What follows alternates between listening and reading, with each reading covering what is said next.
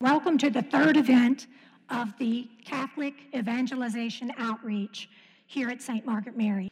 My name is Lou Steyer, and I'm the team leader here at Saint Margaret Mary for C E O, and I'm very excited to be a part of this ministry.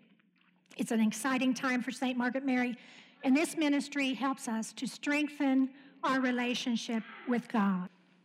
The purpose of C E O is for lay people to share their stories, their life experiences of how God has moved in their lives to bring him to that personal relationship.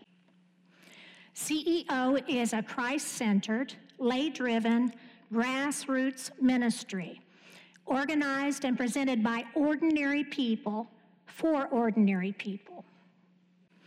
Evangelization can be challenging for all of us, but I imagine that it's more challenging maybe for our youth. Uh, the challenge seems to me that it would be maybe a little bit greater. It's not easy for us to figure out how to live our faith and how to share God's good news with one another. Tonight's speaker will share his inspirational story of uh, faith and his insight into the realization that living God's plan was up to him. He will speak how faith, family, and friends were the constants that have guided him in following that plan that God has for him. In this world where faith isn't always popular, our speaker shares his journey of navigating through life's options and realizing that his life is based on all the choices that he makes. And now it's my great pleasure to introduce tonight's speaker, Zach Gobert.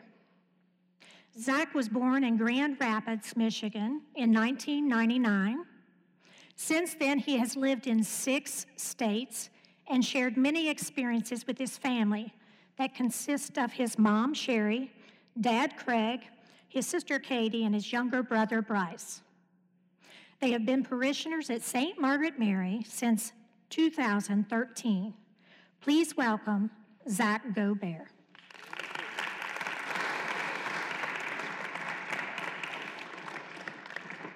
Good evening, everyone. The podium is pretty intimidating. Uh, I'd like to thank, take this moment to thank everyone for being out here tonight. I know it can be hard to get out here. Uh, the Steelers game's on right now, which, by the way, they are winning. Um, but I'd also like to thank the C E O team for giving me the opportunity to speak here tonight. When I was originally asked, uh, Janet, our youth minister, brought along pizza and cookies. I think she was buttering me up, and it worked. Um, I'm here tonight, so thank you, Janet, and thanks to the C E O team.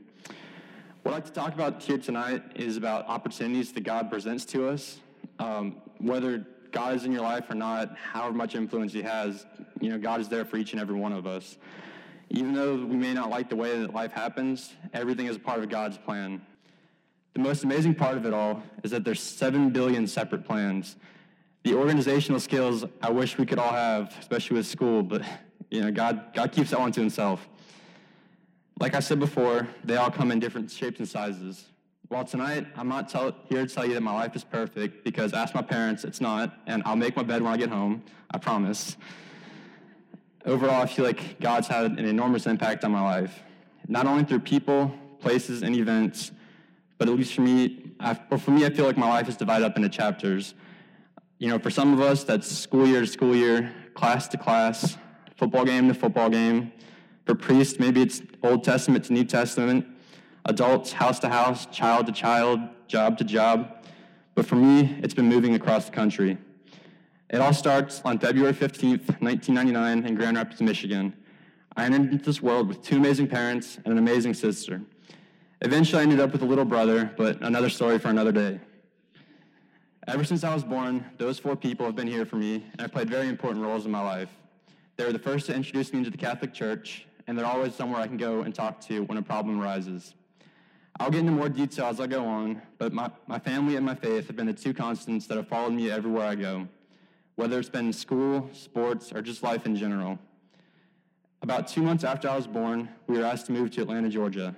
Being only two months old, This was not a big deal at all. I honestly can't say I remember anything about Michigan. We've been back once, but Michigan's Michigan. Sorry. As soon as we moved to Georgia, my parents had me baptized into the Catholic faith and immediately started teaching me all about it. They had me enrolled in C C D, and we had to go every Sunday. You know, it was a drag, but it paid off, and they really made sure that we had a strong base in our faith. The, they were my first role models in life, and seeing how they had their faith really had a great impact on me. My sister and I, always after every Mass, asked for grades, and I think I have straight A's in the class, hopefully still do, but they'd always give us grades and made sure that we paid attention during Mass. The seven years that we were in Georgia, I got spent getting to know life and its many mysteries. I got to know my grandparents, cousins, friends, people at church, and life was great. And this was a roller coaster comparing it to. This is the part when you're going uphill, and it's real enjoyable. You're thinking about it, and then you can't see the big hills and the barrel rolls that are come. But don't get me wrong, roller coasters are great, but compared to God's roller coaster, Six Flags got some competition. About a quarter of the way through my second grade year, I got my first glimpse of what is coming on life's roller coaster. We were asked to move to a small town in Illinois in just a few short months. As a second grader, this sounded pretty sweet. We got to move to a new state, live in a new house, and I got tons of boxes for a new box fort. However, it wasn't until the move came that I realized that this was the part of the roller coaster where you go downhill. It hit me like a train finding out that I'll probably never see any of my elementary school friends again, and that I have to start a whole new life. Unfortunately, just like a roller coaster, there's not much I could do, and I had to go through it over Christmas break. Going from a big city like Atlanta to a small town in Illinois, it was a huge reality check. Where we live, there was only about five restaurants close by, and Chick-fil-A was not one of them. It was miserable, but that would be nice if that was all life's problems. While we were waiting on our house to be built, we learned we lived in an apartment close to the school. We learned living there meant sharing with spiders. No matter what we tried, we could not get rid of the spiders, and we even nicknamed the apartment Spiderville. Nothing like Louisville, but side note. While that aspect was miserable, I did have some great memories with, while in the apartment. One was getting to build snow bins for the first time and playing outside. Another great memory was making my first communion, winning the Christian Leadership Award at school, playing baseball, basketball, and soccer, and finally getting my hands on the new Wii. Things like that made life a lot easier. Like I said before, even though the setting had changed, I still had my family and the church. If there's a silver lining in any move, that would be it. About a year and a half after we moved to Illinois, we were asked again to move to Jacksonville, Florida. This time, it was a much-needed change going from the cold climate of Illinois to the nice beach climate of Florida. We had to travel to Disney World a lot, and by the time we left, we had we knew the workers and we knew the system, and we could get through the lines pretty easily. Yeah, it was nice. In Florida, we also got our first experience on the beach, and we even spent Christmas on the beach one year. I was enrolled in Catholic schools, and there I got to keep learning about my faith and experiencing everything that the church has to offer. Outside of school, we participated in Vacation Bible School, and I also became an altar server. One of my favorite memories of altar serving was when I wa- learned to watch what I wished for. It happened one Sunday in our pregame huddle, if you will, and we were all talking about the Mass before, and we were talking about getting sick during Mass, and I had bragged that I had never been sick before. God took care of that one, that Mass, and I donated my breakfast to the floor. Not pleasant. After that, I learned maybe to keep my thoughts to myself. Away from that, I, my parents still played an influ- influential role in my life by encouraging us to pray every single night and taking us to church every Sunday.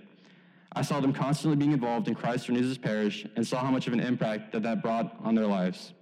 Most of our good family friends that they had brought to dinner at our house, they were met on church retreats, church retreats. Those were the type of things that encouraged me to stay involved in the church. About a week after my birthday, my grandpa suddenly passed away. I can't tell you the amount of times I wish I could go back and ask him questions about anything. It was very hard to see him go because he was always there for me, and he was even the church's Santa, so we had to replace the Santa. The same night that he passed away, so did the mom of a family friend that sat behind us every single Sunday. She was hit by a drunk driver on a bridge, and her car went off the bridge. Around the same time, the principal's husband also passed away after complications from a boating accident. When that happened, it really made me go back and rethink the way I do things.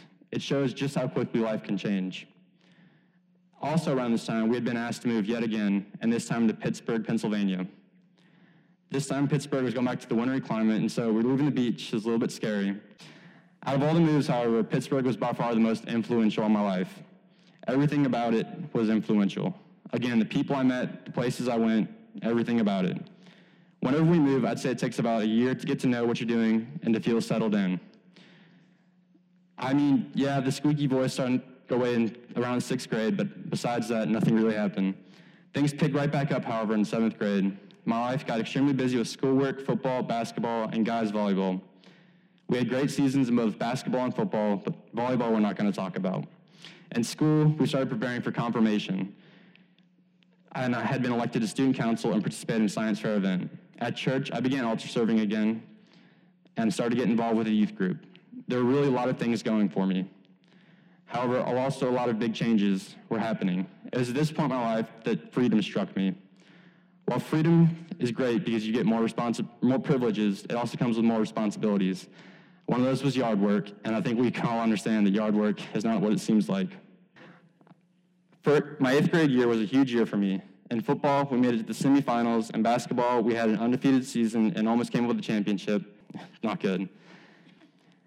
This year was also my confirmation year. Confirmation for me was special because we got to pick someone that means a lot to us and that did a lot for me. I picked my grandpa because he was another person that meant a lot to me. When I was younger, it was taking us to the dollar store and buying whoopee cushions and planting them throughout the house. But as I got older, it was being able to talk to him and him listening to me and giving me advice. After confirmation, I also began to get involved with the youth group again, and I went on mission trips. And this is what really was the most influential thing in Pittsburgh for me, because everything about this church we went to was great. I developed a great relationship with the pastor, as he had just moved to the area when we moved in as well. The pastor, I still keep in contact with him today. In fact, I texted him right before my talk. He, um, he's one of those people that you can talk to about anything, and if you have an attitude in the day, he'll call you out on it and make sure you work on it, and then he'll be right back to talk to you. Another person was our youth minister, who goes by the name of Don. Don's another one I spent two hours on the phone with last night, and he's been here for me every anytime I need it. Don's a bald guy, and we do joke around that we rub his head for good luck, but he takes it. The mission trips, however, in Pittsburgh was really, it's an eye-opener. We traveled to Mullins, West Virginia, which is a small town. Again, no Chick-fil-A, no McDonald's, and no cellular service. What was truly amazing there was stuff that we'd replace in a heartbeat, whether it be a hole in the wall or a cell phone breaking. These people didn't replace it all, whether it be not the money or didn't have the will to fix it. They just didn't do it. So we came in, my first year on the mission trip, and we replaced people's flooring, ceilings, roof, and bathroom. And the appreciation that they showed was amazing.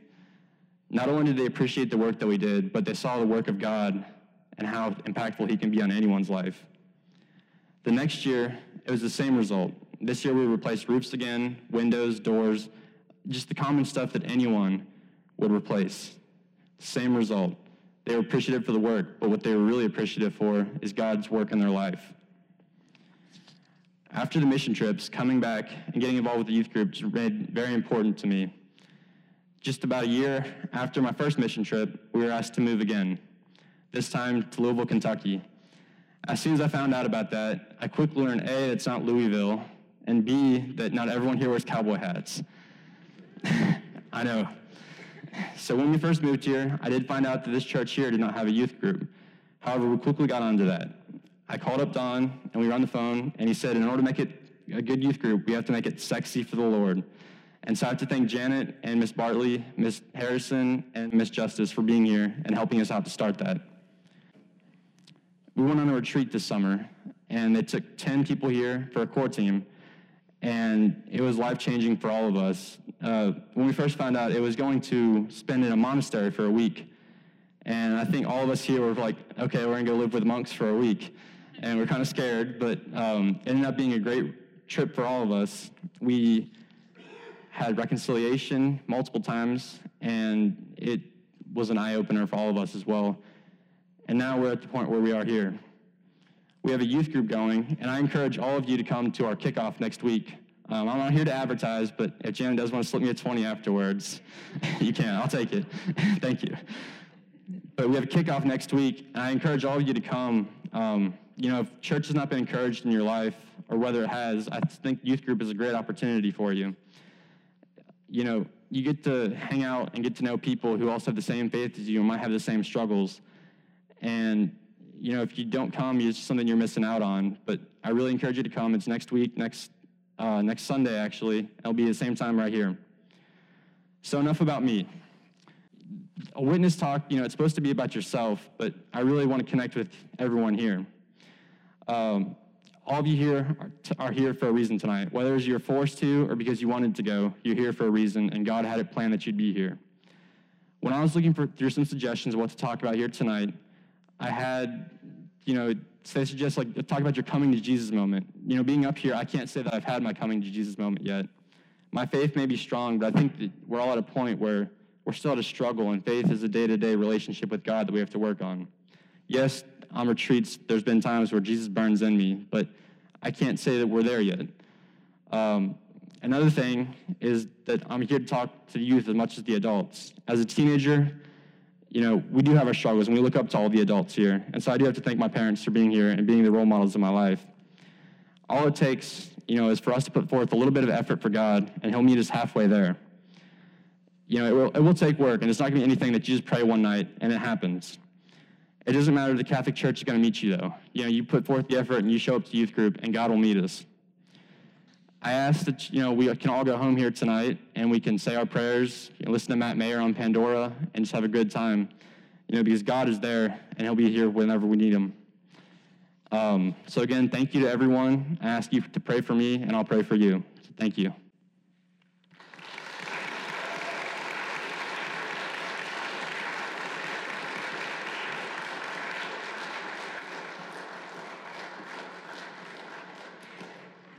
Thank you so much, Zach. That was a wonderful talk. You know, it's just amazing to me that you have a young man who is willing to get up in front of a crowd like this and, and speak about his faith. Just a very strong testament to your love, family, God. So thank you.